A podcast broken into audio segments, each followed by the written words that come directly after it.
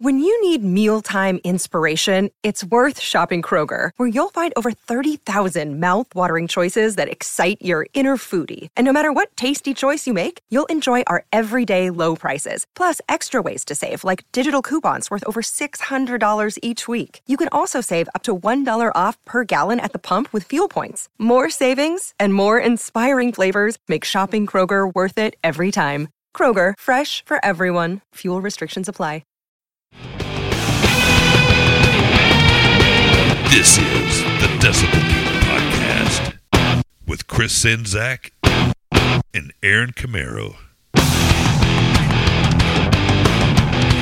We're back once again, ready to rock your socks off. This is the Decibel Geek Podcast. We love to talk about rock and roll, and we love it when you listen to us do it. My name is Aaron Camaro, and I'm always joined by my rock loving friend, Chris Czynszak. How you doing, brother? I'm doing good. Uh, this is uh, the first of two parts of something we are uh, very excited to share with you all. Yes. You know, we went over and visited Michael Wagner, and everybody that listens to this show knows who that is. We have sung this guy's praises for years. When we first started doing this, it was obvious that we had to find Michael Wagner because we knew he was here in Nashville. And you know, we always had such a good rapport with the guy once we met him and got him on the show, and we did albums Unleashed with him on two of the most important albums around. And when we found out he was retiring, we said we got to get him back one last time. If he's not doing interviews anymore, we got to have him on the Decibel Geek one more time. Yeah, and he, um, you know, we he, we had done that producer switch episode where we, you know, he came up, of course, uh, a couple of times, and um, hadn't really approached him, but like he came to us and was like, uh, "I want to give my final interview to you guys," and Yeah. was a huge honor. And uh, we actually went out to lunch with him, and you know, he told us he was going to do Eddie Trunk show, and then he was going to do our show. And uh, Eddie Trunk show came out as of the time you're hearing this a couple of weeks ago, and then uh, we went over there and spent good chunk of the afternoon with him and he had great stories and i think we touched on a good number of things that no one's asked him before so i'm excited to, to share it with everybody So, before we get to all that, do you want to take care of our business, or should I go ahead and give the uh, Decibel Geek podcasting pro tip of the week?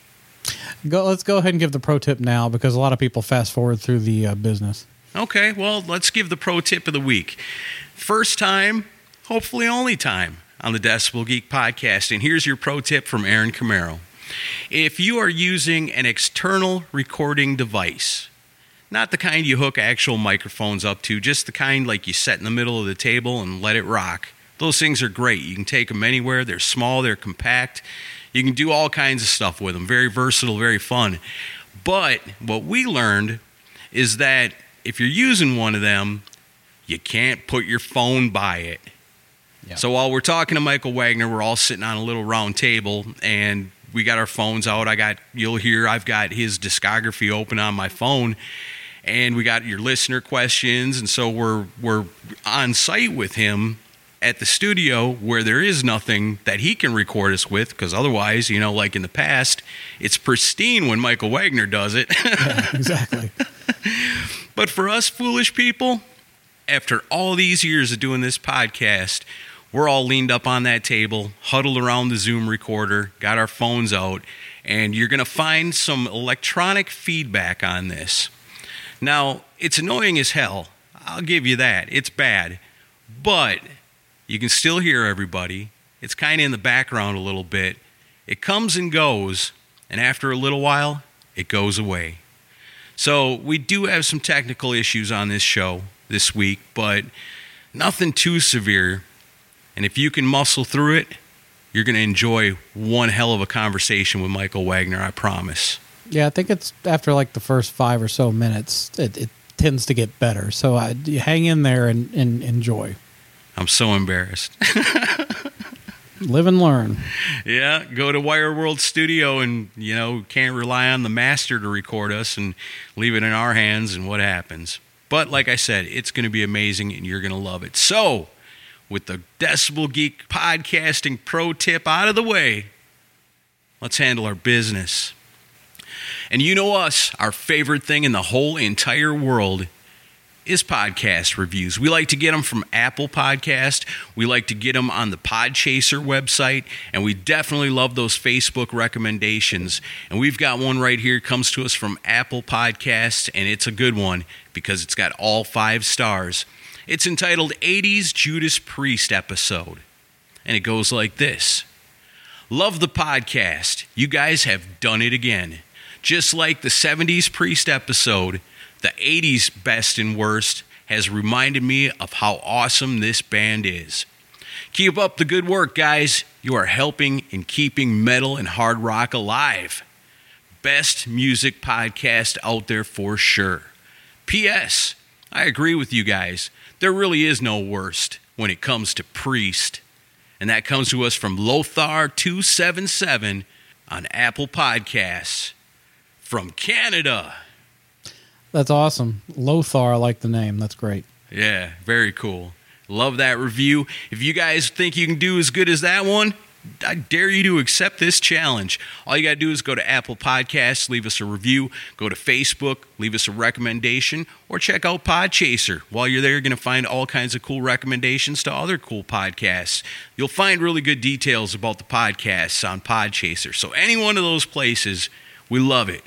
Yep. Thanks for sending those in and uh, keep them coming. And uh, we look forward to getting more. So, uh, last bit of business the Geeks of the Week this week our favorite people in the whole world. These are the ones they took last week's episode, which was a fun one. We had a lot of love for that best and worst of Judas Priest episode. We had our good friend Mark Striegel on there with us, and he was invaluable to have with us because he was so into Priest when all this stuff was new. It was great to have that perspective, and it was a good episode. I can always tell when we have fun recording it, it's going to be good. Yeah, it was great to have Mark on, and we had a had a blast talking about that discography. And uh, it's going to be interesting to do the best and worst of '90s Priest, huh? Not looking forward to that one as much, and probably going to have a little tougher time finding our third co-host to do it with us. Yeah, for sure. But we could always try it. You never know. As a matter of fact, we were just talking on the last uh, Decibel Geek Friday Night Live. In case you haven't heard, we brought it back last week, and we're doing it again hopefully you're hearing this Friday morning, so that means we're doing it tonight. And uh, yeah, join us on Facebook for that. But we were talking to our friends on there about you know what other bands would you like to see us do best and worst on, and we had all kinds of really great uh, recommendations on bands to do, some really good ones. So look forward to busting out more of that. Maybe '90s Priest. We'll push that one back a little bit. they will do it in 2056 yeah. But when it comes to 80s priests, man, everybody loves it. And that's why so many people got out there. They shared it, they retweeted it. I'm talking about the main post on our Facebook page or on our Twitter account. I even think we got some Instagram going on out there. I don't know if we keep track of those as good, but we do keep track of the Facebook, we do keep track of the Twitter. And the people that share and retweet the episode, well, man, they're the one and onlys our Geeks of the Week. Geeks of the Week this week are Adam Cox, Rock and Ron Runyon, Darren Lanu, John Verno, Mark Alden Taylor, Mark and Jerry BS Sessions, Aaron Baker, John Phillips, Brian Harris, Jay Shabluski, Pantheon Podcast, Keith Rockford, Mark Striegel, Sit and Spin with Joe, David Glenn, Mike Parnell, Kristen Schimbeck, Alan Deshawn, Nick Minnow, Hakon Bergstad, JJP Body of the Soul, Daniel Lee, Kevin's on Fire, Ernesto Aguiar, JJ McElhenney, MJ Condeleone, Jeff Taylor, Focus on Metal, Vet Halen, Lil Willie, A to Z, David Cathy, Scott Crouch, and as always, the, the Mooger Fooger. That's right, those are our people, our geeks of the week. We thank them for sharing the episode and helping us get the word out about what we got going on here at the Decibel Geek Podcast. And what that is, is a whole lot of talk about a whole lot of rock. And we're going to get to it. You guys are going to love this. This man's legendary. This is the final interview he's ever going to do and he chose to do it with us. Why? Because Chris and I are awesome, and we've got the most kick ass listeners in the entire world. So, you guys kick back and enjoy this one. It's part one of the final interview with Michael Wagner.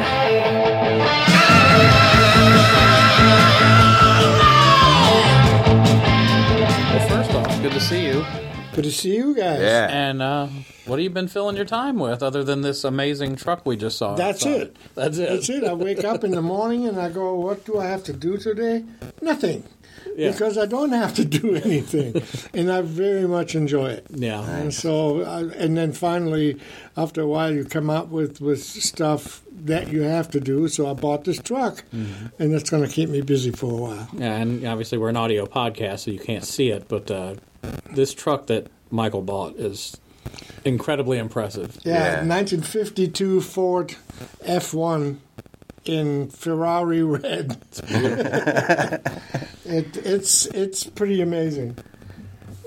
And another thing you also can't see is that we are actually recording in Wire World Studios for maybe the last time something gets recorded in here. Yeah, absolutely. Yeah, I guess it would be the last thing that gets recorded in here. Well, you know, you brought the recorder. Yeah. I don't even have a recorder here anymore. Right. No speakers, no anything. A couple of guitars I left, yeah, I'm and, trying and to. that's it. I'm really contemplating buying one of these guitars as long as, as long as I don't get a divorce from doing it.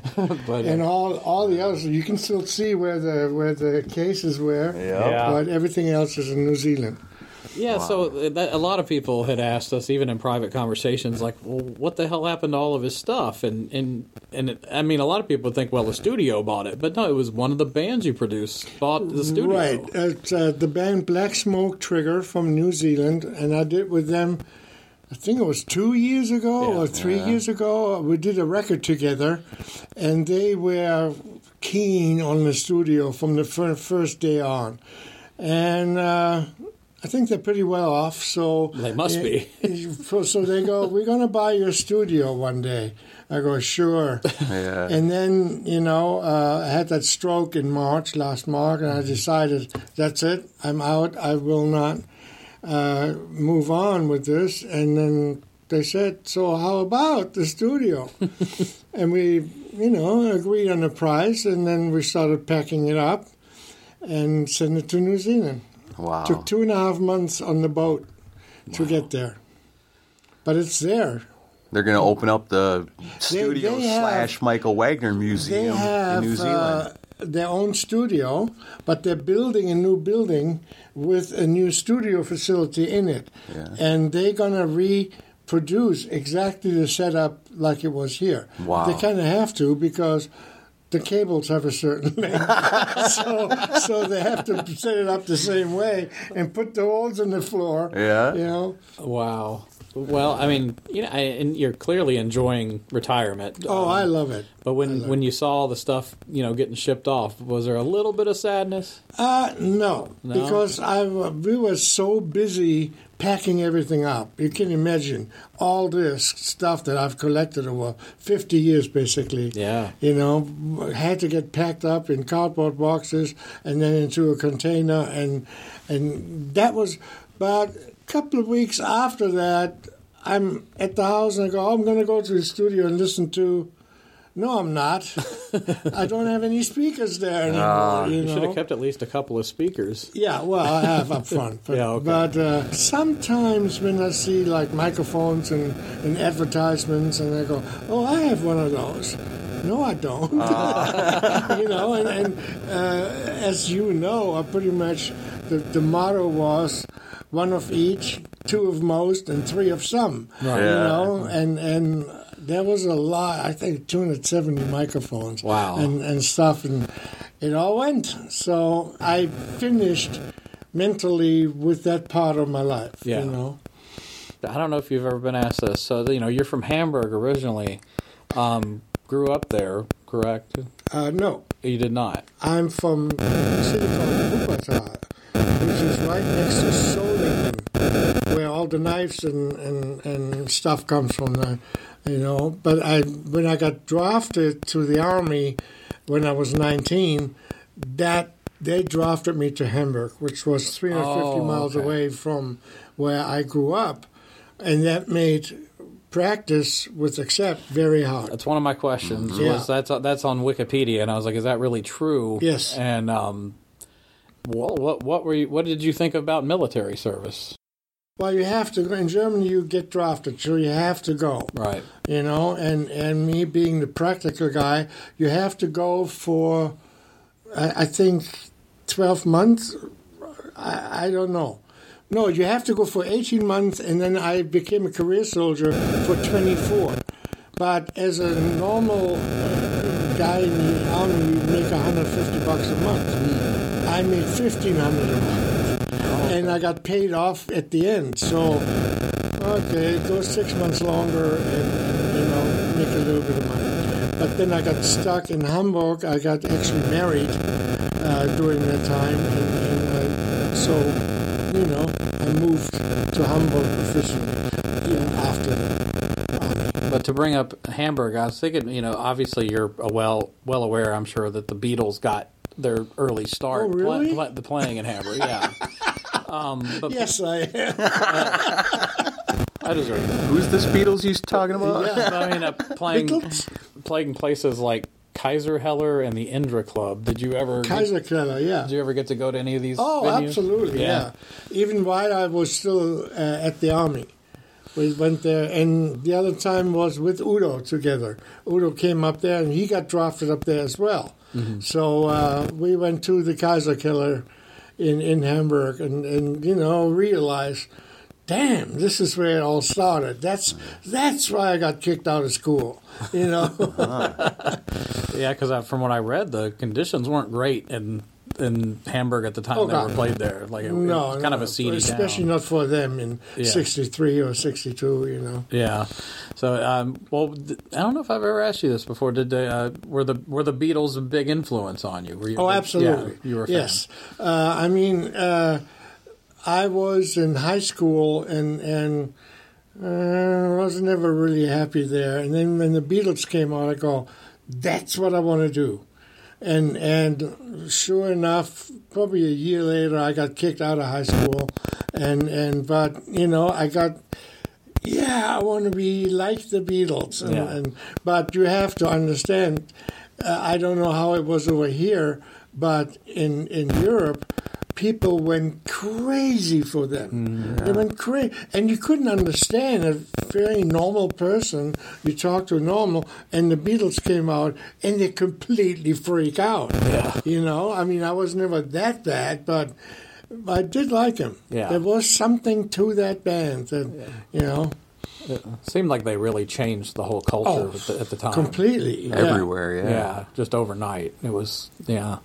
So then, did you grow up with Udo? Were you guys little Yes. kids together? Yes, um, we went to school to to what do you call it? Elementary school. Yeah. yeah. From, I got schooled in Germany. Now you go to school when you're six years old. Okay. Uh, I got in with seven years because I was in the hospital for 11 months.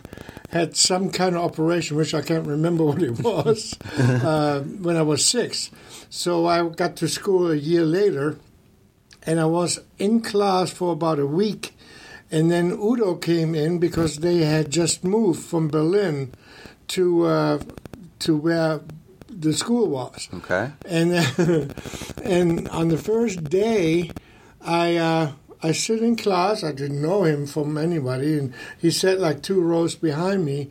And in the middle of the class, all of a sudden, there's music starting. It was "Don't Ha Ha" by Casey Jones. I don't know if you even know that. Know the artist? I don't know the song. Yeah, and and. And, and so you imagine that we're sitting in class that the guy there's some guy up front talking and then blaring is this music from two rows behind me and I turn around and it was Udo and he had one of those little record single record players where you push the the record in and it automatically starts playing on battery.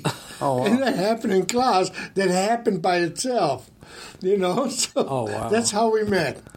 And we were friends from that minute on and, and really close. I mean we would hang every day you know uh, grow up go to dancing school together and, and stuff like that.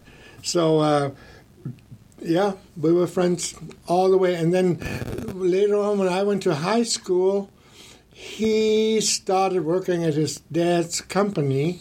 And uh, uh, so we got separated just a little bit but we saw each other once in a while. And then later on when we were like 12 13 we got together again, and then we were listening to music together, and you know, we we did the band together, um, which was called Band X, for lack of a better name, which then turned into uh, we found the name Accept, and then made it Accept, and basically a couple of weeks later, I got drafted. Ah. So What was the inspiration for the name Accept?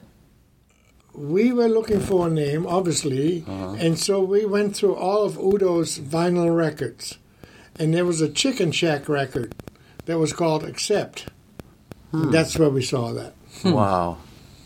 I always kind of wondered that. Yeah, I never I never knew what it was either. There's other people that wanted that too. Yeah. now everybody knows. Let's uh, go a little forward. Like so, the the '80s in particular, there was like you know quite a group of producers. Yourself, obviously, uh, Beau Hill, Ron Nevison, Bruce Fairbairn, Bob Rock, that were like the go-to guys in that decade. Um, what were your relationships like with them back then? Was there like a healthy rivalry between any of the producers, or did you guys were you guys friends and talked, or how, how did that work back then? Well, I was pretty green when I came over from Germany. I, I came over the first time in 79, invited by Don Dokken, and showed up at his door one morning and going, hey. And he goes, what are you doing here? and then uh, uh, deciding in 79, this is where I want to be. Yeah. I came back in 80, uh, got a job at Larrabee Studio uh, on Hollywood Boulevard, and, uh, uh, you know, it was very different from Germany. Yeah. And, and uh, I didn't have a green card, and, and, and, and the situation uh, uh, was pretty bad at the time financially. So at the end of mm, late 80s, late 1980, I, I went back to Germany. Yeah. And Udo, um, with Accept, was, they were going on tour with uh, apparently Van Halen at the time, which never came together, but we went on tour with Judas Priest instead. And I was their sound engineer. Oh, cool. So we were back together in that way, but uh, um, you know, so I had a job and so on and so on, and um when, but I always wanted to go to America. That I, ever since I was here, I go, this is the place where I belong and where I can be somebody, you know, uh, and uh, uh, Udo and I we created Double Trouble Productions. Right. That was him and me. And I saw that, obviously, on a Steve Ray Vaughan. Uh, I go, ah, we're in Germany. Nobody will ever know. sure, sure. So anyway, but we called it Double Trouble Productions, and, and, and then Udo went back to Accept at the time, and I went to America in 1984. So then I took over the company, and uh, but we did Raven, the All for One together, Yeah. and Faithful Breath was another uh, band which you probably heard of every day, right? Oh yeah. Yeah. I have their whole collection. It was uh, it, there- there was ones with the horn, the Viking, the Vikings, and and but it was real heavy metal. What was So- it called? Faithful Breath. Faithful Breath. Yeah. Never and, heard of and, that. And uh, and Udo and I we produced that one together. There's there's pictures of that too. And uh, um, then I moved to America and started doing you know Don Dokken's albums. And in 1984, it started with uh, White Lion and then Metallica at some point, Poison, uh, all, all these guys, and you know Keel, and and I mean there was one record after the next. Yeah. I, I couldn't even you know the telephone wouldn't stop, and the first big record was uh, Dokken's Under Lock and Key.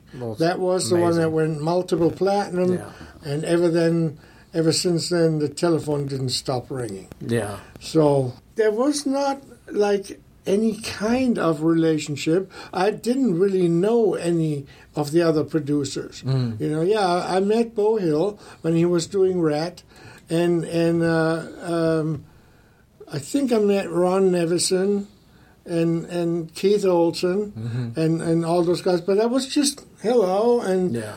I don't think it was a competition because at that time there was enough to do for everybody. Yeah, Yeah, because rock was, everybody's rock was getting calls. exploding. So That was the yeah, time. there was plenty of Yeah. work to go around for everybody, I guess. Yeah, but uh, but yeah, I just didn't know because like uh, you know us as fans were like, oh, you know, I like this one that Michael did, and I like this one that Beau Hill did, Mm-hmm. and you know, I just thought we like to pit pit bands against each other, but even nerds like Aaron and I, we pit producers against each other. Yeah, So, yeah. it's one- definitely just- have. It's one of those things that comes up in discussion regularly. for sure. Yeah, because when I was a kid, I never thought about you know the producer of the album. I just listened to the music, heard the band, never really thought any much deeper about it, anything about what it took to make this album or anything like that. I was just listening to it, and then when you get older, I guess just being the kind of guys we are, you you start looking at stuff like that. Well, this album's got this sound to it, and that makes sense because so does that album, and it was the same guy producing it. And so it opened up a whole new world to me of being able to see, think a little deeper than beyond the music and what makes it that way, you mm-hmm. know, and what makes me appreciate a lot of these albums. Were there producers that you know when you were coming up that you looked up to and wanted to emulate their what Yes, they did? uh, Roy Thomas Baker was, you know, obviously did the first four Queen albums. Yeah. And then everything I liked after that, from Journey to Cars and everything, um, he was always my idol. And then when Def Leppard, came out in ACDC, it was Matt Lang. Mutt Lange, yeah. So between the two, they were both very excessive in different directions. Right. You know, I asked Roy one day, when we need a big room to do the drums in for the Dokken album, it was, and Mm-hmm. he goes, rent the forum. and he meant it. That's a very meant it. Roy Thomas Baker thing to say. yeah, he goes, you can just rent a mobile truck, drive it in there, and then record on the stage of the forum. That's a big enough room. Yeah. Okay. uh, and actually, we ended up recording at Royal Recorders with Skid Row. That was his tip, too. He had recorded Tapau there, and that studio, Royal Recorders, had a uh, convention center right next door. Oh. And that convention center had 120 cars in it. That's where the drums for Skid Row, Skid Row were recorded. Wow. We actually had to tighten it down. It was too big. Wow, that's wild. Yeah. If was you know, and you- and you worked at you know several studios all over L.A. Um, what ones were the ones that stood out as like some of your favorites to work in? Well, I worked a lot at Amigo Studios, Yeah. which was the old Warner Brothers, where Eddie did some stuff, and, and a whole bunch of people where you go, really? You know? Uh, that was a great studio, and it was a great studio because of the owner, uh, Chet Himes, who passed away a couple of years ago. Uh, he was amazing, and I learned so much from that guy, you know, and, and stuff where you go, that's how you do that?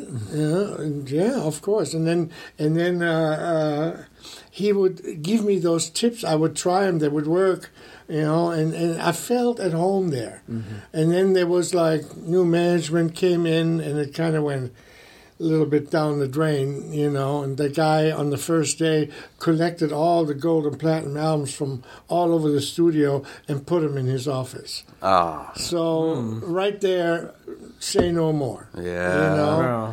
And and uh, but the studio was always cool, and you would be recording, and I would be doing White Lion, and you could walk through the control room.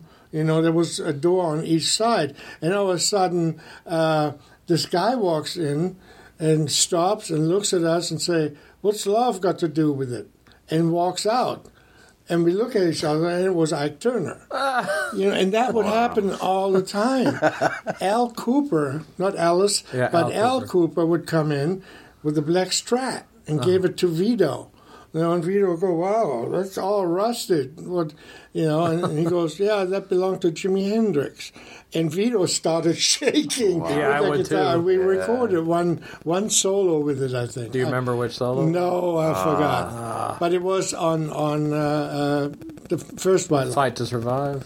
No, it was on the first White Lion album. Oh, okay. So I don't know. Uh, I forgot which one. Yeah. You know, and uh, uh, but stuff like that kept happening there, and it was really inspiring. Oh yeah, Yeah.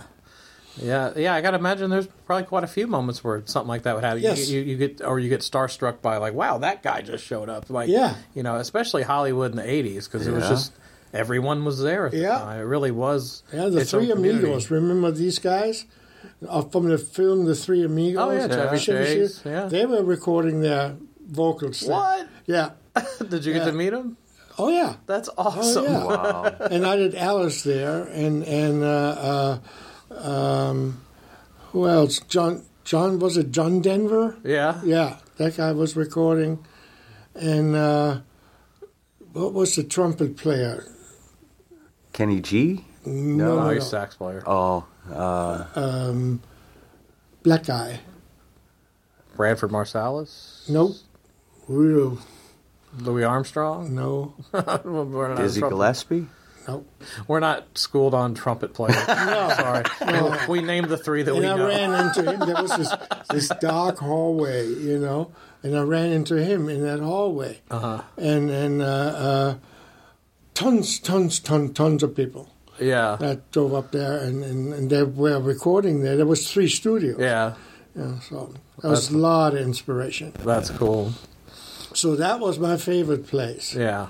And the, the best part about it is I was going to do X, the band X, Mm-hmm. you know, and I was looking for studios, and I got to Amigo, and I talked to uh, Chet, and and he goes, well, you know, we got these two, the main rooms, that one, and that one doesn't have a console in it. Yeah. So we have the consoles. Which console would you like in the room? And I told them, oh, yeah, I would like the, the MCI console. We put that in here. So they did. Wow. And then I go, if you would have an SSL, I would even mix here. So they bought an SSL and put it in this tiny, tiny little room. And eventually Metallica got mixed on that one. Oh wow. Yeah. So there's uh, some history I didn't know there. you worked with X. Yeah. What that was you- one of the first bands. Isn't X like a punk rock band? There was a oh, Yeah. punk rock band. They were on Elektra, and Elektra wanted me to make them pop. Did you do the their version of Wild Thing? Yes, that I was the very that. first thing. That's in the movie Major League. Yeah, Yeah. and then we did the record. Oh, hang on, I can tell you. I'm not real up on X's catalog. would I, know have- just a few songs of theirs. I but, would have to. But it that like that, but their version of Wild Thing, when you hear that compared to their earlier stuff, it's like wow, this is like almost a different band. right? But it's a gr- the, but that it makes sense that was you because it's got that really big sound Yeah, to it. that was yeah. done at Total Access in Redondo Beach. Oh really? Yeah. Yeah. All right. That's wild. You got X uh, Ain't Love Grand. that's the record. But it's in between Raven and Stryper. wow, you had an interest, interesting year that year. Yeah, and uh, uh, that's right. That was in the early '80s, right? Let's see. That would have been five, six. 85 was the X album. Yeah. That's when that came out. Yeah, so it was '84. Yeah, yeah, and you know, the the band was an underground punk band. Yeah. and and but the label wanted me to make them successful and wanted me to make them uh, a pop. Yeah. So I did. The band hated me. I was gonna say, how did the band feel about it? How they feel about it at the time? Like right off the bat, were they cool with it, or let's try it, or they say, "What the hell, metal it. guy"? Yeah, we just did it, you Yeah. know, and, and that's what came out. And I think afterwards they were not too happy with it, but they had a hit, and and so there was some hmm. money coming in, and and that's never wrong, Right. You Right. know? Yeah. Well, and also the John Doe from X is like a he's a great actor. He's Oh, had some- amazing, had yeah. several great roles, and especially back in those days. Yeah. I remember uh, funny story with the A and R guy. I don't want to mention his name at the time from Elektra. All right. Uh, you know, we did a cover version of All or Nothing. It was, I think, two minutes and fifteen seconds. So I send a cassette of that to the A and R guy, and and he goes, "Yeah, it's cool, but it's too long." At two minutes and fifteen seconds. Well, um, so I go, what do you mean? It's two minutes and 15 seconds long. He goes, no, but it says 510 here. No, that's the date. A real genius there. and that kind of stuff would, would happen like every day. Small faces. Small faces. Small faces was the band. Uh, yeah, Yeah. yeah. What, what, what were you? Were you happy with A and R people for the most part, or were there some that just drove you up The- the my job was to circumvent A and R people. Yeah, keep them know? out of the room. And and what you would do at the time is, okay, um, we want this song to be the first single. So you invite the A and R people down to sing background vocals on that song. so now that was their ah. song, and they were involved, and it was the first single. Wow. That's pretty So- smart. and it was always like you would record it, and by the time they left the studio, you already had erased it. You know, I mean, when later on it was, oh, I can hear myself. Oh, yeah, we can hear you clearly. Is that something you go to them and say, "Hey, we want you to come do this, or they just Yeah. happen to be there"? go ahead and and head them off in the no. Just call them up. We're doing backing vocals. Let's go ahead You and know, think like, you guys would be great. you do the what we call it the football vocals. Yeah. You know, where you had 20 people, and Yeah. it didn't matter. right? You know, so, but I'm probably going to get shot about all those secrets, but. You- ah, You're retired. You're, you can enjoy. Yeah. You can say it now. But like, yeah, that that's brilliant though, because it's like, let's go ahead and make them feel loved, and then get them out of the room. Yeah, they're involved, you know. that's funny. Sure, yeah. And then they got stakes in it because then they can tell their friends, I hear you know that song? I'm singing on that. Singing on that, and I bought sushi that day. Well, and, and I've heard like I've I, I've uh, like a lot of comedians that I've have done television work and stuff. They'll they'll open up a little bit about behind the scenes stuff, and a lot of and creatives that work in television and movies will say, you know, you go you start with idea A, and then you end up with you know X product, and in that process you've got all these different people where their specialty is not in the creative. They're in the offices, but they Right. want to come down and give their two cents and feel Right. like they're important. I assume you dealt with that quite a bit. Back In the Absolutely. day. Yeah. I've had people, again, I don't want to name names. I do that when I write the book and I, I passed away, then Tina can sell that. book. Right. Um, I had people coming to rehearsal and go, well, the ending of that song, blah, blah, blah, blah, blah, it should be this and this and this. And then we did the record, and these A&R guys would come down to listen to it. Mm-hmm. And the funny thing is, you you know, had a camera on the other side of the studio window where it was dark, and then you see them trying to hit the groove with their feet, Yeah. which was always like, you know, On the one and three. maybe, yeah. So, and then they, I play that song, and I go, "So you like that new ending better? Oh yeah, feel much better. Same ending as before." Oh, and they Yeah. have no idea. They have no idea. So it's basically just uh, they have to say something, but it, you know, and and, uh, uh, and and then again, there's there's other A&R guys like John Kalodner that exactly know what they're talking about. Yeah. you know, and where you go, really is, is that going to happen? And then you do it, and you go, he's right. You know, Yeah. He's a fascinating character. Oh, I- I- unbelievable. so I'm so you did probably did several records with Yes. him involved, right? yeah, yeah, um, yeah. I did. Yeah, he's uh he was really looked at like a guru back in the day as, as for like Yes. just knowing how to steer bands in the right direction and stuff. Yeah. But uh, but also seemed like he could be really stern and and difficult when he wanted to. Right, and you know, as a producer, um, you should probably listen to him. Yeah. You know, because he got into more stuff than you have up up to that point. Yeah. You know, I, I mean, he's done more records than I have. Oh, his- well, yeah, his up resume- to that point, but re- now I don't know anymore. But you know, He's one of the few people with a resume about as good as yours. right? Yeah. and and he knows what he's talking about. Yeah. Even that, and he does look like Jesus. Yeah. Have you ever seen John Oh Kalodner? yeah. Oh, well, you know, we're talking about A and R people, you know, or, or people in from the industry putting their two cents in. Now, when you're a, a producer and you're working on an album, it's got to be a delicate balance, though, because musicians are known and creatives in general are known to have, you know, ego and insecurity a lot of the time. So they come in with their vision. This is the, you know, especially if it's like a band's first record. You know, this is what we've been playing for two years. This is the way we sound. This is what we're going to do but you're brought in as a producer to steer them in the right direction. And if you hear something that could make the song better, do you almost have to play psychologist sometimes to just to know how to massage them into, you know, going along with what you want to do? Seventy-five percent of producing is psychology. Yeah. and the the I don't say I have the the uh, recipe for it, but the way I feel is okay. Here's this band; they have a certain style. If they didn't have something that was great, I wouldn't want to work with them. Right. So take what's great and bring that out. So I would become the fourth, fifth, sixth member of the band, and and we would talk about that.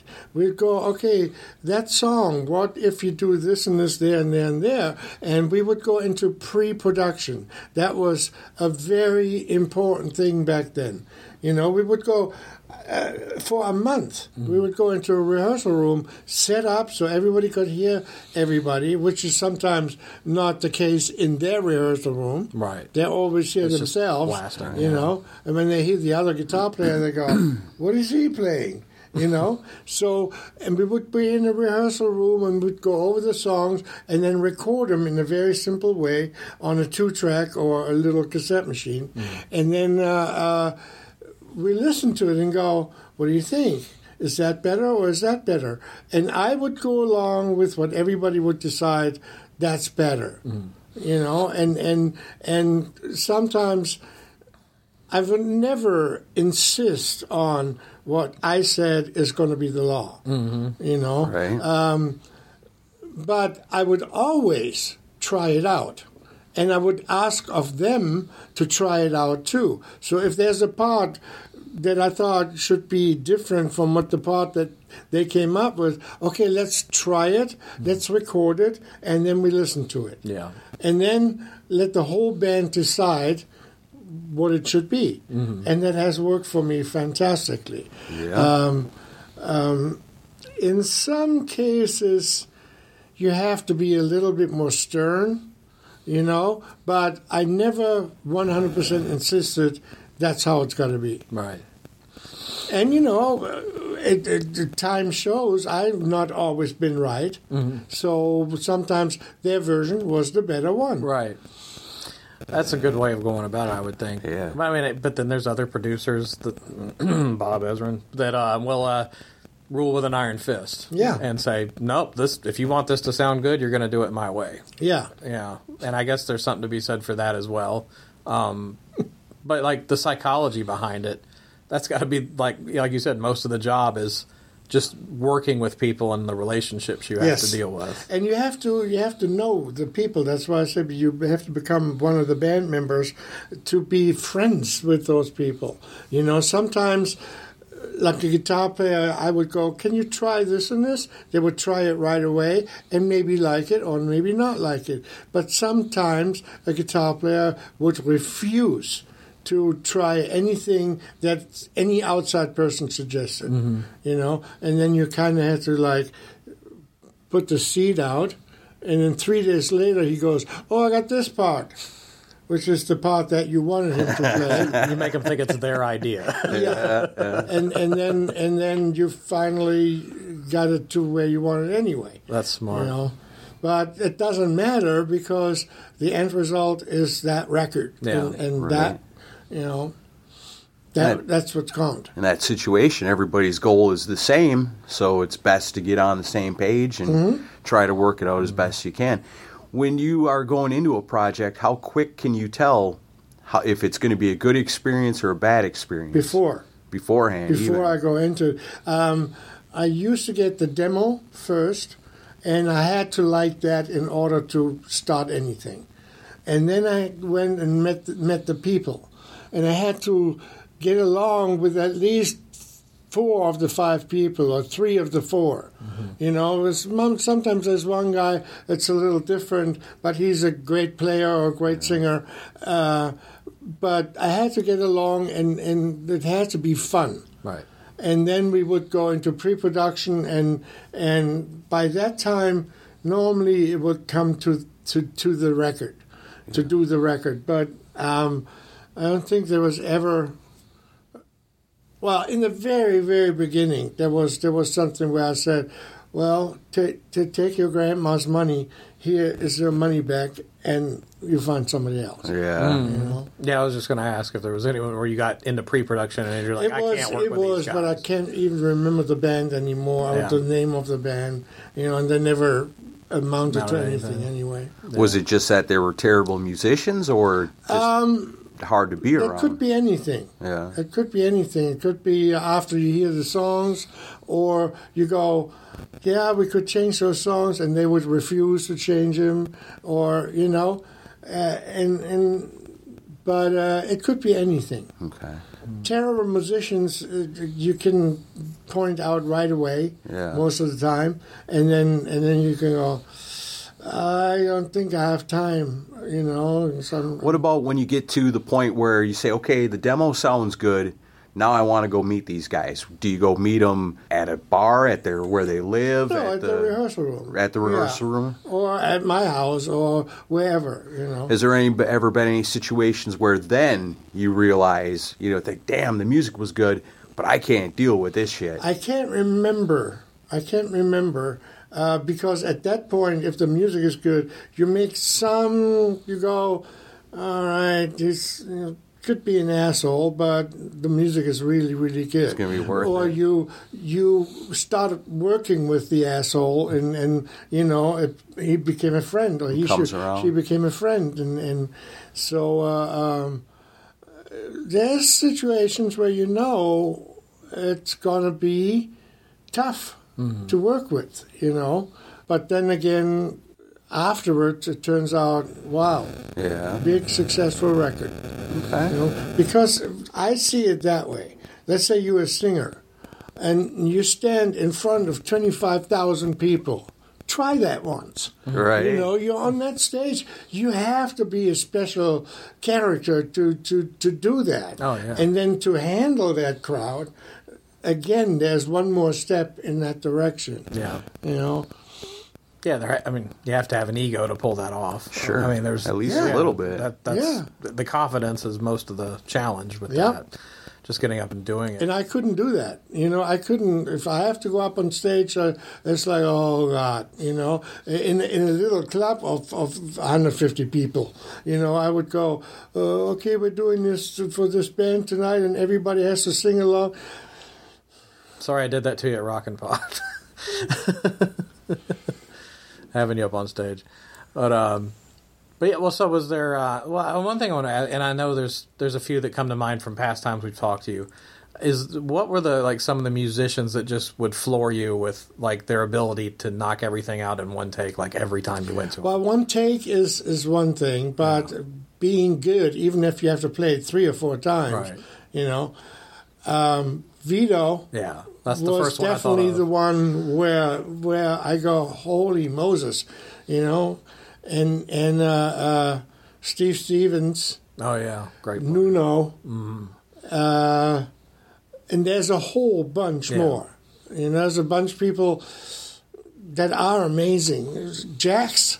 Yeah, Just recently, my last product that I've done is Jax Hollow, and and she blew my mind. yeah. You know, she sat down and played that stuff and go, how, how do you just play that? You know, and and uh, same with with her vocals, really really good. And and after I was just really lucky in my career, and there's a whole bunch of those people. Yeah. You know, Alice Cooper being one of them. sure. You know, and and and uh, a whole bunch. Zach Yeah. and Rachel and, and the other guys on Skid Row, they're all like, you just played that in one take, you know, and and uh, uh, so I got lucky in my career and and and had a whole bunch of those.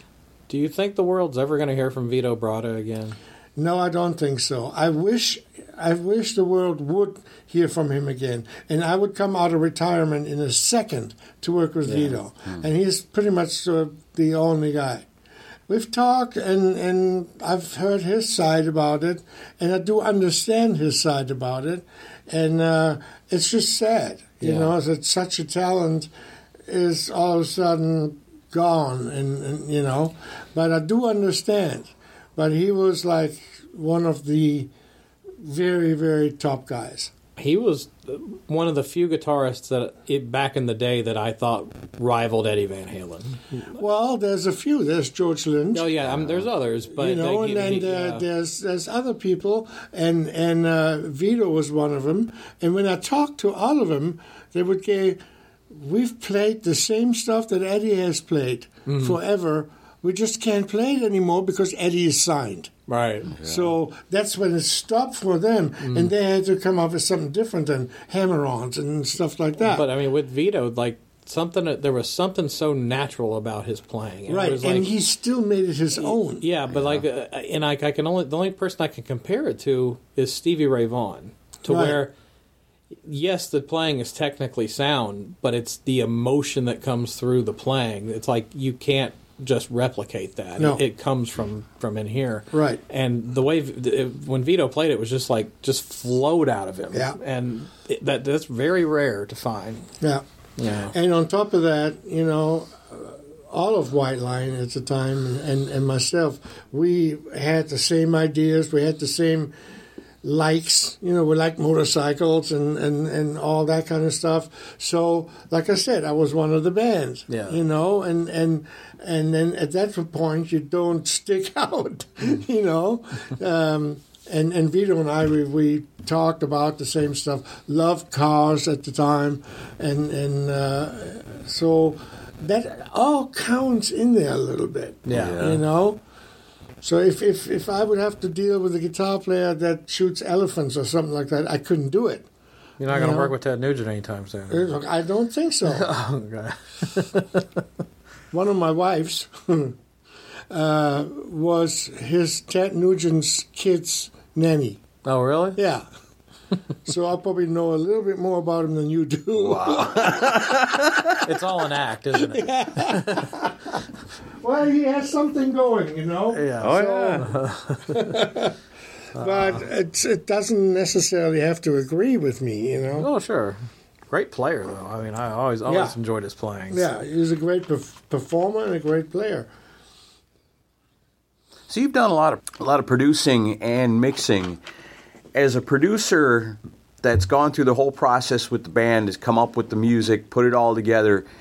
Is it hard to hand it off to a different mixer and ah, master? For me, it would be impossible. yeah. I, I would really, really know. Geez, no.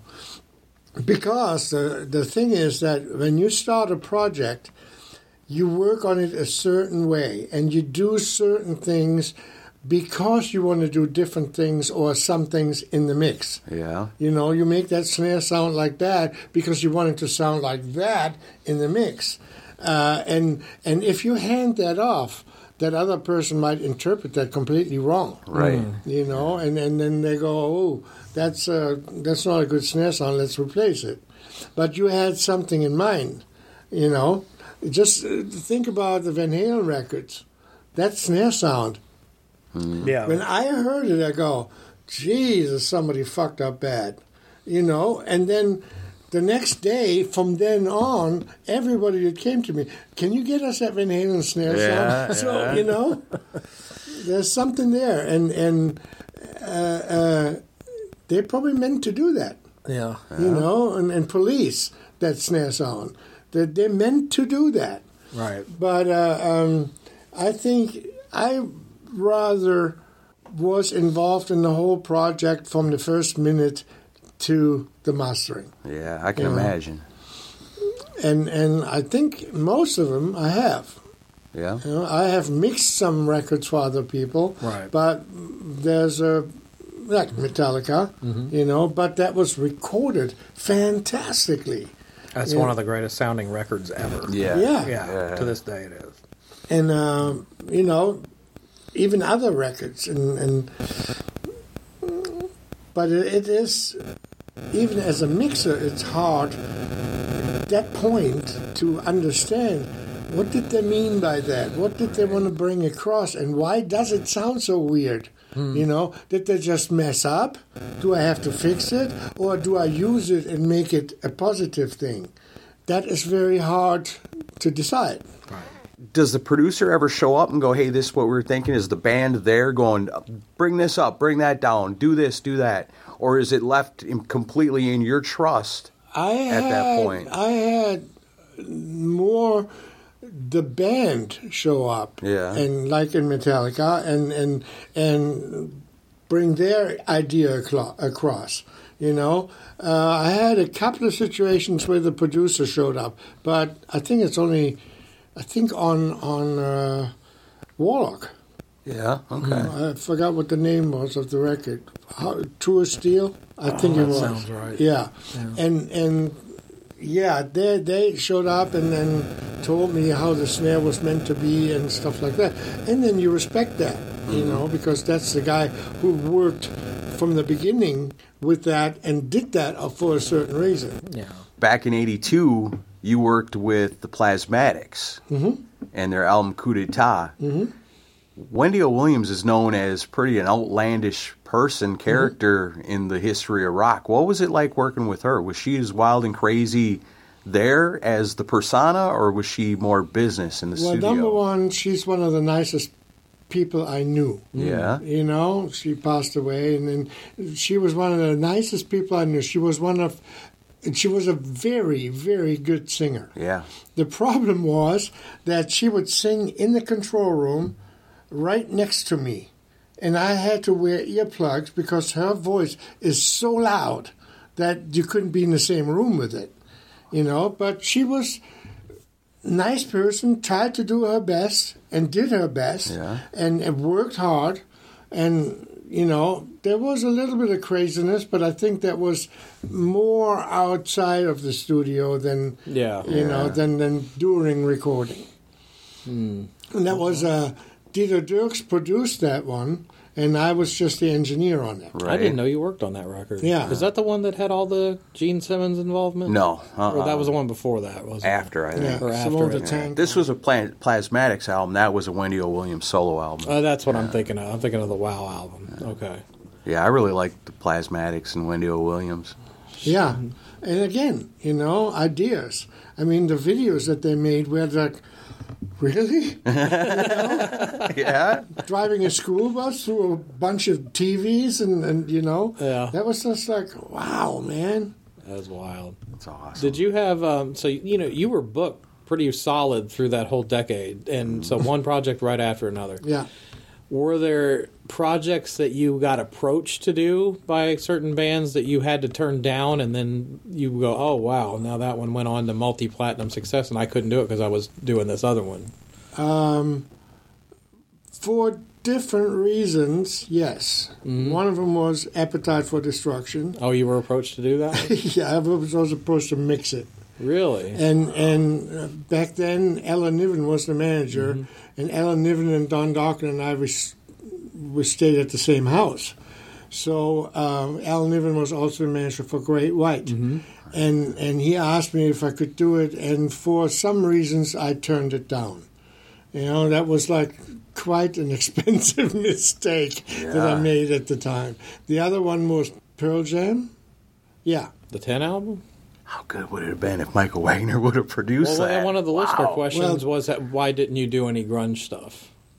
that was never really my music. You Yeah. know, I mean, I, uh, Raven got close, Yeah. you know, but it was just fast metal, and but grunge itself uh, was nobody cared about the tuning anymore. They didn't care about amplifiers humming, and and the timing was something, and I didn't like This this. wasn't for you. No, Yeah. no.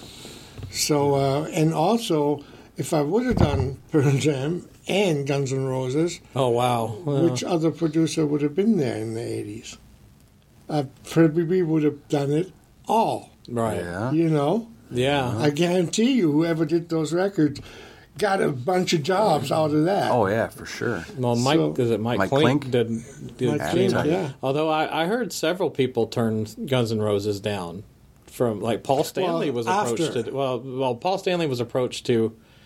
Well, I got to think it was really more. Slash says the only reason we had Paul Stanley come over is because Steven Adler is a big Kiss fan, but so Steven was like, let's get Paul Stanley to produce the record. Paul had never produced anything other than Kiss records. And Paul showed up and he sees these guys that are all just laying around wasted. And he's like, uh, I'm not working with these guys. And so I, but yeah, I can imagine that. I mean, I mean, till that album took off, they were like probably the most destructive band on earth at the time. You know, no, probably most people around Hollywood didn't think they were going to amount to much because of how dangerous they were. You know, I, I, I never even heard the music up to that point. Really? Uh, Up to the point where I turned it down, I've never heard the music. That might have changed my mind, yeah, you know, but yeah, well, pretty, pretty unreliable group of guys at that time. You know, and And it's pretty well known that you weren't one to party with the bands. You know, you were there with a purpose Right. and had work to do. Well, I'm not into drugs. I, I'm absolutely not into alcohol, even though through some of the records I would drink with the band. Never in the studio, never at work. Yeah. But we would go out at night and stuff like that uh, in the late 80s or something like that. But since 1988, uh, I haven't had a drop Wow. of alcohol. that's awesome. So, and I'm not, I'm not, not missing it. you Yeah. know? And I was never back then. I was never like, oh, I got to drink something. Right. We would just drink because we were hanging out. Yeah, Social it was, it was drink, a social yeah. thing. Yeah. What happened in '88? You get drunker than you ever got before, and decided to give Yes. it up. Yeah, Skid Row record. I was gonna say, Yeah. which band does it fall First for Skid that? Row record. and Johnny came up, Johnny Bon Jovi, and we had muff divers.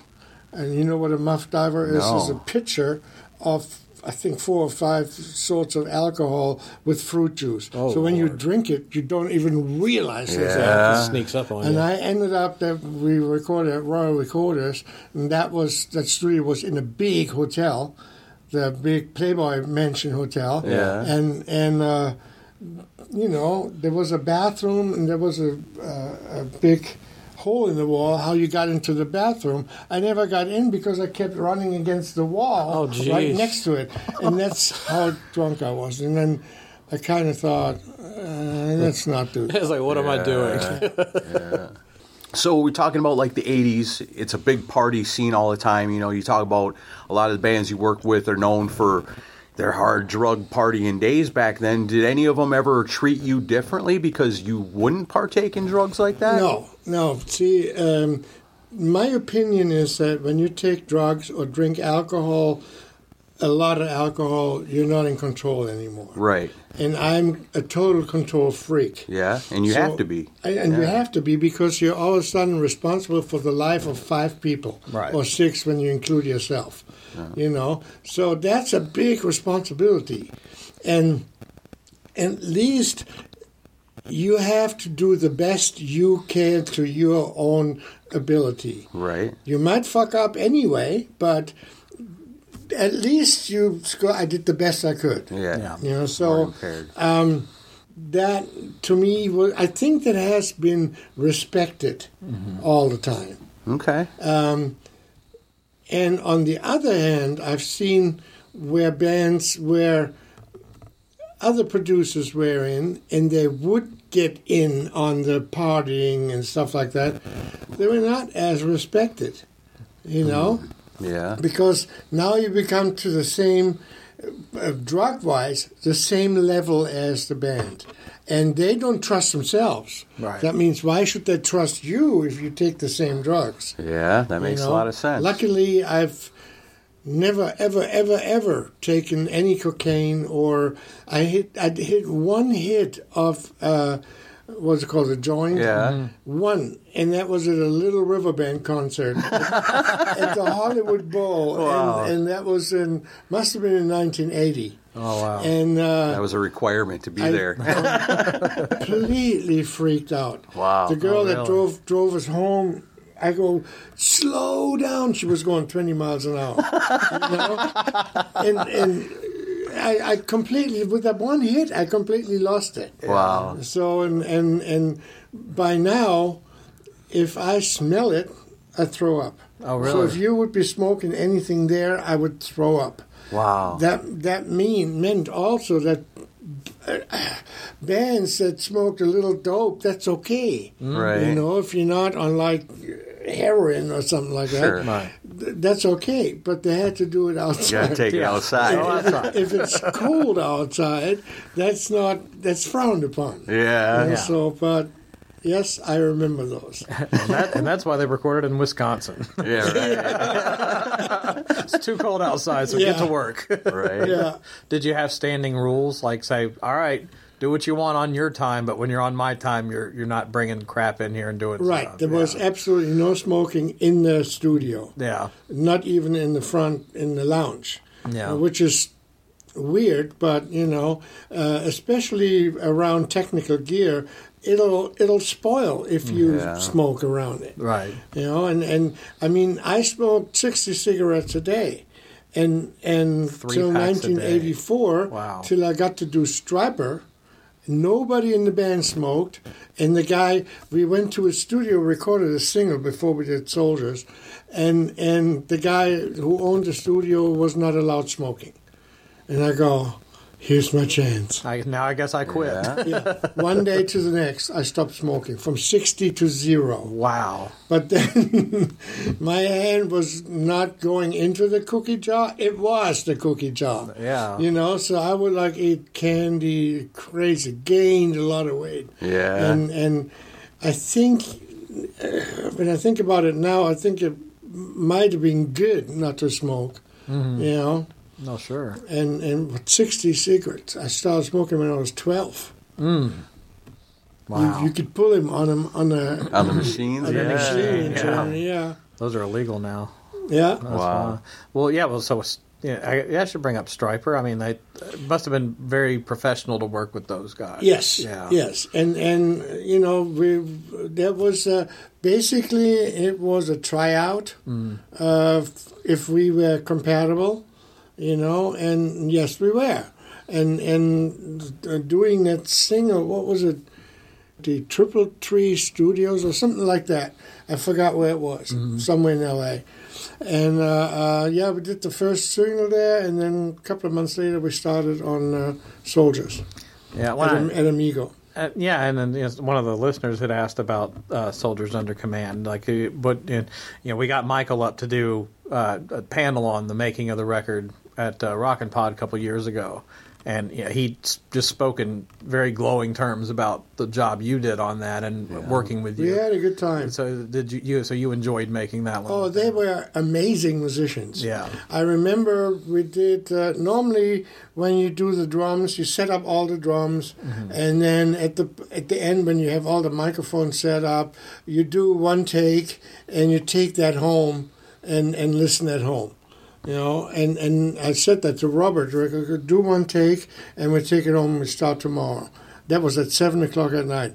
And he goes, no, I want to do my drums tonight. Mm-hmm. He did his drums till 7 o'clock in the morning. He did all his takes. Wow. And most of them were first takes. Wow, nice. he is a monster drummer. Amazing. Yeah. I mean, they're all monsters. And and Michael, you know, he he gets credit for the being the singer, but what an amazing lead guitar player that guy is. Yeah. you know. And it was funny. I remember it. We were still doing one song, a few vocals. And I was already in the other studio doing the mix for another band. Mm-hmm. And and I think the I think it might have been Alice Cooper. I, I'm not sure. And then all of a sudden, Michael comes into that studio. Can you come over there? I can't work with the assistant. And I go, okay. So I go, okay, I'm going to sit in the back and just watch a little bit. And Michael is trying to hit that that high note, which was impossible to hit, mm. you know. And and he sings it, and the guy goes, "Oh, that sucked." I go, "Out. You're fired. Oh wow. You're fired right now. I don't ever want to see you again." Yeah. Wow. And of course, Michael was like tense and, and you know, Sure. I mean, you're I trying down. something so hard, and then all you got to say is that sucked. that sucked. That's terrible. And- Let me see you do it. You know. Yeah, and then I sat down. We did it in the next ten minutes. It was all done. Nice. You know, but that's that's it. You know that you got to have that relationship Yeah. and, and that feeling for it. You never say that sucked because you're out of a job right after Uh, that. Sure. You know, Yeah, I've never heard of negative reinforcement really working in No. a situation like no, that. but some some people do it like that. Yeah. you know. So I was never a friend of it, but some people do it like Although I'm sure you've had times where somebody would do a take and you'd be like, "It's good, but I think you can do better." And you that. Yeah, but them you say way. it like that. Yeah. Yeah. It's always positive. Yeah. you know. That was one of your good takes. So now let's do more of your good takes. Yeah, but don't know? say that sucked. Yeah, No. no, kidding. That's pretty awful. No. Hmm. I recently came across a bootleg demo CD that I guess somebody got a hold of and released, and it had a bunch of Ozzy songs on it from the Ozzmosis sessions. And I was wondering, were there any songs that you recorded with Ozzy that didn't make it onto the album? Well, I can tell you how it was. Yeah. It was um, we did No More Tears, and No More Tears was was very successful. Then the record company came to me and said, "Okay, we want you to produce the next Ozzy record.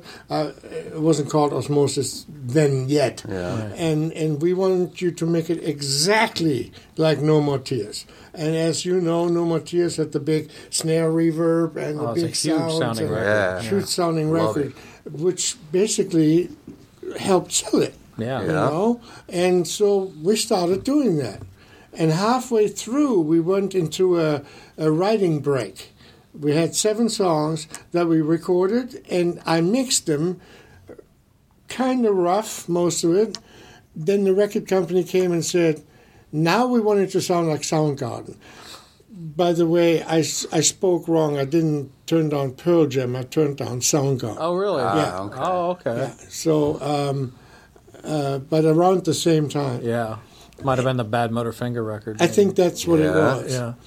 So anyway, I would have loved to have heard Yeah. that. yeah, and so uh, um, now we wanted to sound like Soundgarden, and I go, "Oh, you crazy? Soundgarden wants to sound like Ozzy," you know. Yeah. So uh, then I've did, and if you start something a certain way, and you have a certain picture in mind where the rooms are and how big it is, you can't just take that off and have a good sounding record. Right. You know, so I tried it, but I never really liked that mix either. Yeah. And and so they, since we were on the writing break, they gave it to Michael Beinhorn, Right. who did Soundgarden. Mm-hmm. You know, so and he re-recorded everything.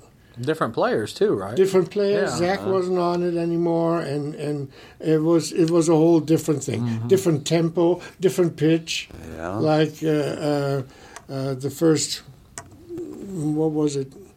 Perry Mason was lower because Ozzy had always would complained, it's so high if I have to sing that live, you know. I go, but it sounds better. So we did it in the high range, Yeah. and they did it, they were not as st- stable against his opinion. Well, So- and, and a lot of his albums after that were were Yeah. tuned lower. which I understand. I mean, I get that. That you can't keep hitting those, you know, stratospheric notes forever. You know. Sure.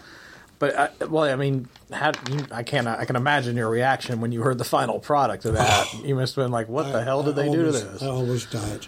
Yeah. I almost died. And as I don't know if you know, if I ever played it to you, but I had both versions, my mixed but not mastered version against the CD that was released here in time, and we switched Mm-hmm. you did, against it. yeah. Yeah. Yeah, and and it was just like, really?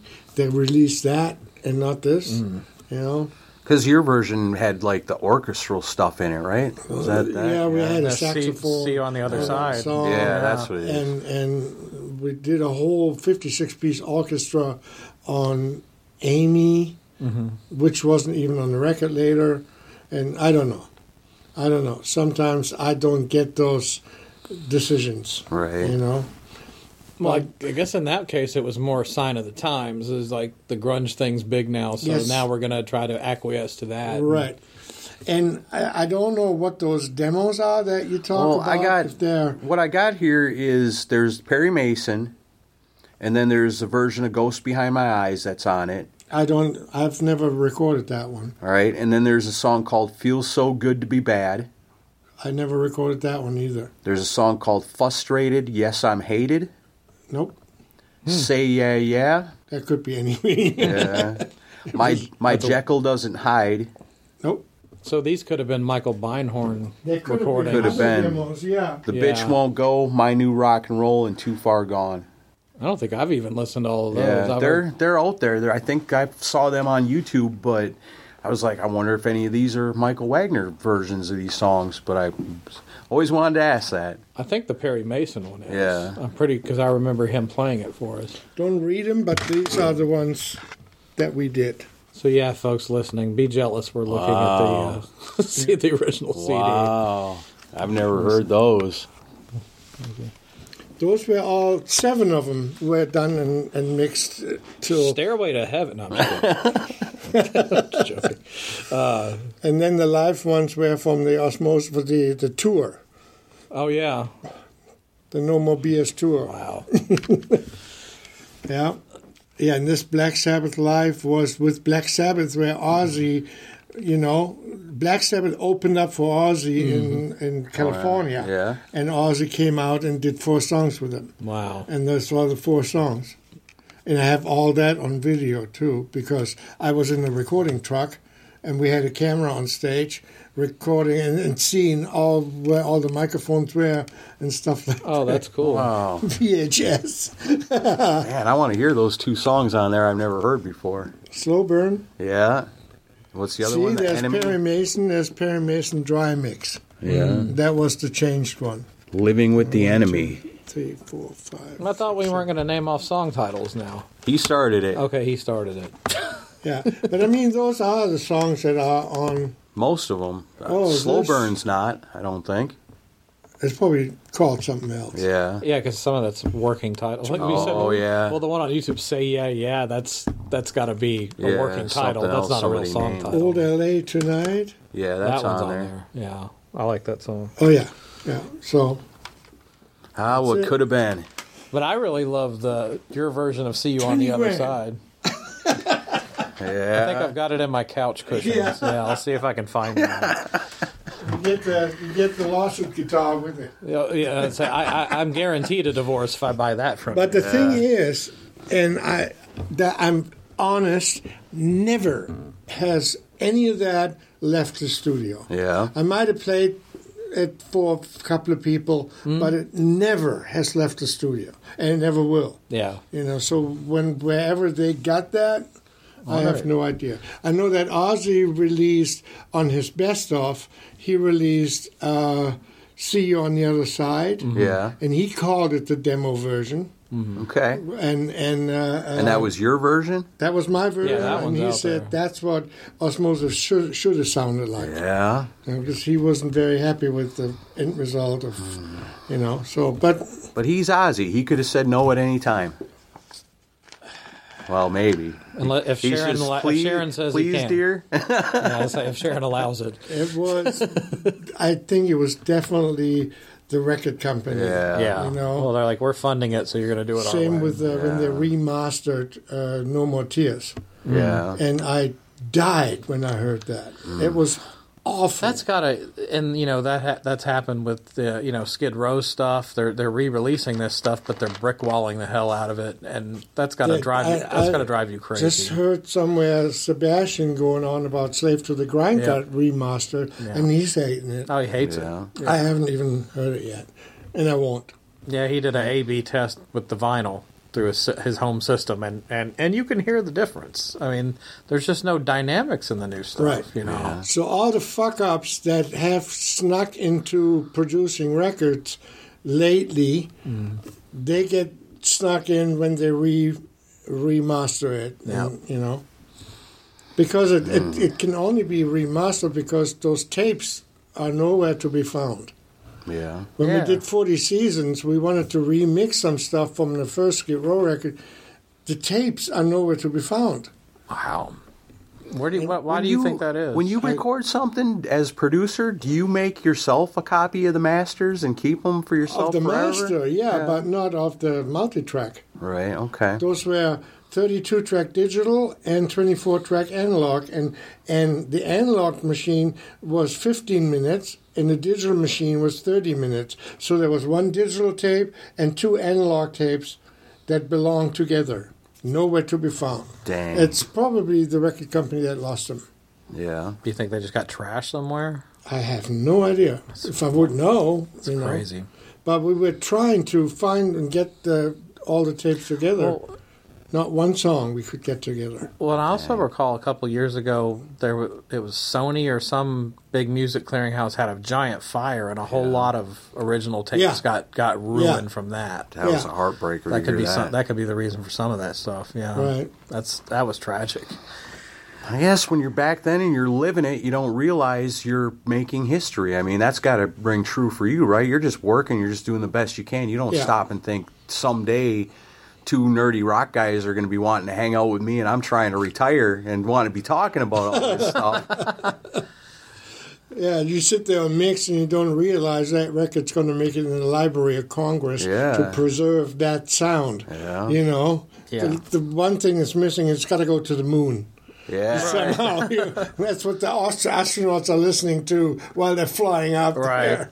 But I mean that that has uh, like I know it sounds cliche to say soundtrack of our lives, but you truly produce the soundtrack of a lot of people's lives. That's because I produced so many. But I mean that, that that has to be important to you. Yeah. You know to to know that you know that a lot of us coming up as kids, you know, this is this the music we fell in love with, and Right. you're a big part of that that thing. Well, thanks. Yeah. Yeah.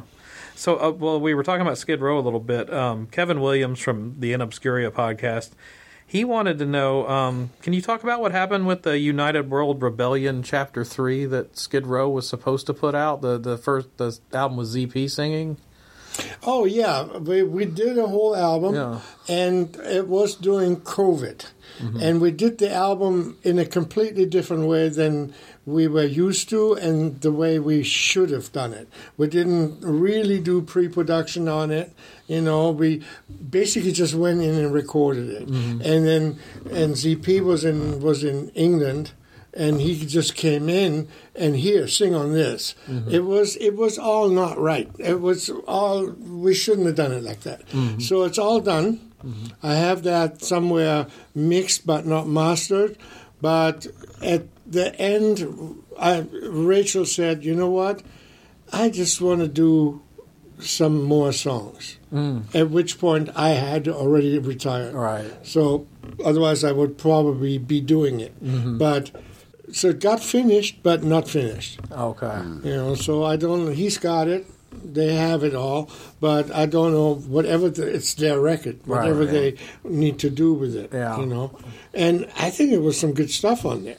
And I'm not sure if they're going to reuse some of the stuff or even use some of the stuff that we did. Mm-hmm. Right. I I don't know what the situation is. I, I know Golden Robot had signed them to put it out, but because they put a press release out, I think it was last year, saying it's coming out, but it had it, nothing's happened since then. Right. Yeah. So, but I, it makes sense if Rachel wants to put more songs on it. Right. Maybe they're just waiting that out. Right, and that means now if they go in now after all that COVID time and do new songs, they're not going to fit with the songs that are on there. Mm-hmm. They so they have will to have to write re- a whole new album. Yeah, they'll have to re-record a whole know. bunch of stuff. Okay. We- A lot of we're people still, looking forward like, to it. Real close friends. Rachel and I were. He's the first one that got a picture of the truck, and so. But uh, obviously, I'm not doing it anymore. Sure. I can't doing it anymore because I have no equipment. Yeah, if they show up now, like, You're you're, right. you're out of luck. I'm sorry. I would have to record on the wire. yeah, yeah. That was one of our favorite memories during our show was having Rachel over here and you and him going over the- Yeah, the, that stories was fun. from the first That album. fun.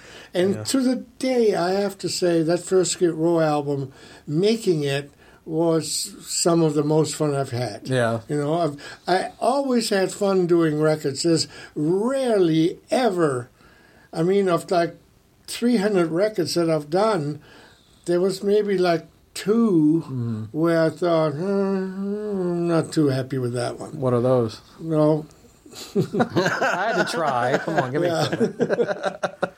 and uh, Master of Puppets, okay? Yeah. In one case, in one case, the band split up right after the record came out. Oh no.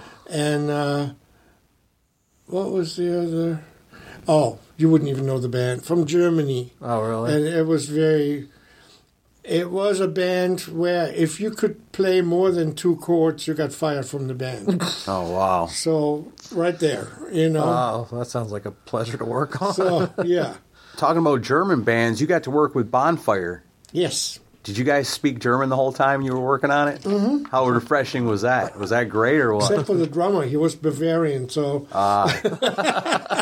so he was just lost the whole time. no, yeah, it was fun. I bet. we we kind of clicked, you know, especially Claus, the singer, and the bass player, who's now in in Taiwan. He lives somewhere or somewhere over there, mm-hmm. and and he's a photographer, and and we clicked. We had we had a good time, and on one of them, I did two with them, yeah. and and on one of them we had Ken Mary. Who was a drummer in Alice drummer. Cooper for for a while, and then Fifth Angel. You mm-hmm. guys know more about that than I do. Mm-hmm. We had him play the drums, mm-hmm. and we sent him we sent him the the rough tapes, and and he came from Seattle, and on the way here. He listened to the rough tapes. He got in and played them right away. Nice. No questions asked. Ken Mary is amazing, amazing. Yeah. And uh, and he's found the fountain of youth because he looks like he's 16 years old to this day. Yeah, and did you have you heard what he's playing now? Uh, Oh, he is total one of those super modern. oh, really? Yeah, amazing beats and all drummer, man. I mean, if anybody could do it, it was him. You know, Yeah. he was on uh, Rachel Fistoniel. He was uh, he was the drummer on that. Uh, this Victor, our friend Victor Ruiz from Mars Attacks podcast says, uh, "What album did you work on that you thought would be huge and didn't make a dent? And conversely, which albums were much bigger that you worked on than you expected them to be?" Well, the one that didn't make it because of not because the album wasn't good, but because of political reasons in the record company is Kane Roberts. Uh, that album to me was always like, yes, that's a great record. Yeah. Kane is an amazing musician, amazing singer, you know, and overall just an amazing guy. Yeah. And and uh, uh, we did a great album together, and I mixed his next album that Desmond Child, I think, produced. Yeah, was that Saints and Sinners? Yeah. Yeah. And and uh, that album I thought should have. I mean the uh, the Kane Roberts album should have done really really good. Yeah. It never. I mean, they kept it down in the label. That's You know? why? He was perfect for that time. He had the, the skills. He had the look. I mean, the girls would have went crazy for him. He'd have been centerfold of every hit parader and metal Yeah, edge out there. Totally I mean, you're the political stuff. you're the second producer we've talked to that speaks highly of him because we interviewed Desmond and Desmond went on and on about how great and underrated. Kane Yeah. is. Oh yeah. And, and you know, there's no doubt about Desmond. You know, he's Yeah. like one of the top people, and and uh, uh, so that was the one that, and then Poison, of course, Yeah. would have been the album where I thought, okay, let's get out of here, Yeah. and it it just exploded, Yeah. you know, I think that one shocked everybody, totally, especially everyone in that scene. totally. I mean, because they were, from what I've I've heard, they were a great live band and they were fun. They were fun. They were Yeah. a party band, and people didn't give a shit about the music. Yeah. But they had a great time Yeah. going to the show, and it exploded. You know, so and everybody knows my story about it. Yeah. So But the uh, although t- you know, talk dirty to me, there's just something super catchy about that song. And Yeah. I, think that or I think that was one most really- of the songs are very yeah, catchy. but that one when when that one hit him, that's the one that I discovered him on. Was Yeah. When that hit MTV, I was like, damn, this is really catchy. Yeah. And you can't deny it's just a great party song, Yeah. and that just opened the door for those guys. You know. Yeah, and a lot of bands after them. And they meant it. I mean, all the makeup and all. the- It took some some guts to do all Oh, this yeah, lipstick and you know, and and it. But it worked, and they meant it. They were behind all that, you know, and and. and they were decent players. They were not like the super players, but they were also not bad. Yeah. Right. So it all worked out for them. I saw a, a comedian. I can't remember which comedian it was. It might have been Bill Burr. Said, "You know, when that Poison first album came out, you know, I I didn't know who the band was, And I jerked off to that album cover for two weeks. and then I found out they were guys. So then it was just about once a month. Well, that's the same fun. thing. I, I remember getting that on cassette tape when it came out because same thing. Saw the video, I was like, "That's so much fun. That's awesome." It had elements of like Kiss to it that I liked. And my mom saw it and was like, "Oh, they're beautiful." I'm like, "Them are dudes." And my dad's like, "What is he listening to?" Oh, my parents were horrified when I brought that album home. They were like, "Those are guys." I was like, "Yeah." And then I got into Kiss like a year later, and they're like, "Well, they look like clowns, but at least they don't look like women." it's a step up.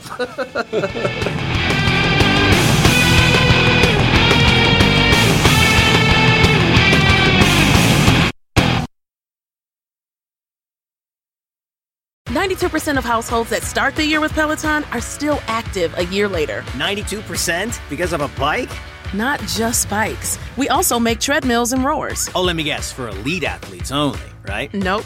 It doesn't matter if you're an avid exerciser or new to working out. Peloton can help you achieve your fitness goals. 92% stick with it. So can you. Try Peloton bikes, tread or row risk-free with a 30-day home trial. New members only. Not available in remote locations. See additional terms at onepeloton.com slash home dash trial. It's NFL draft season, and that means it's time to start thinking about fantasy football.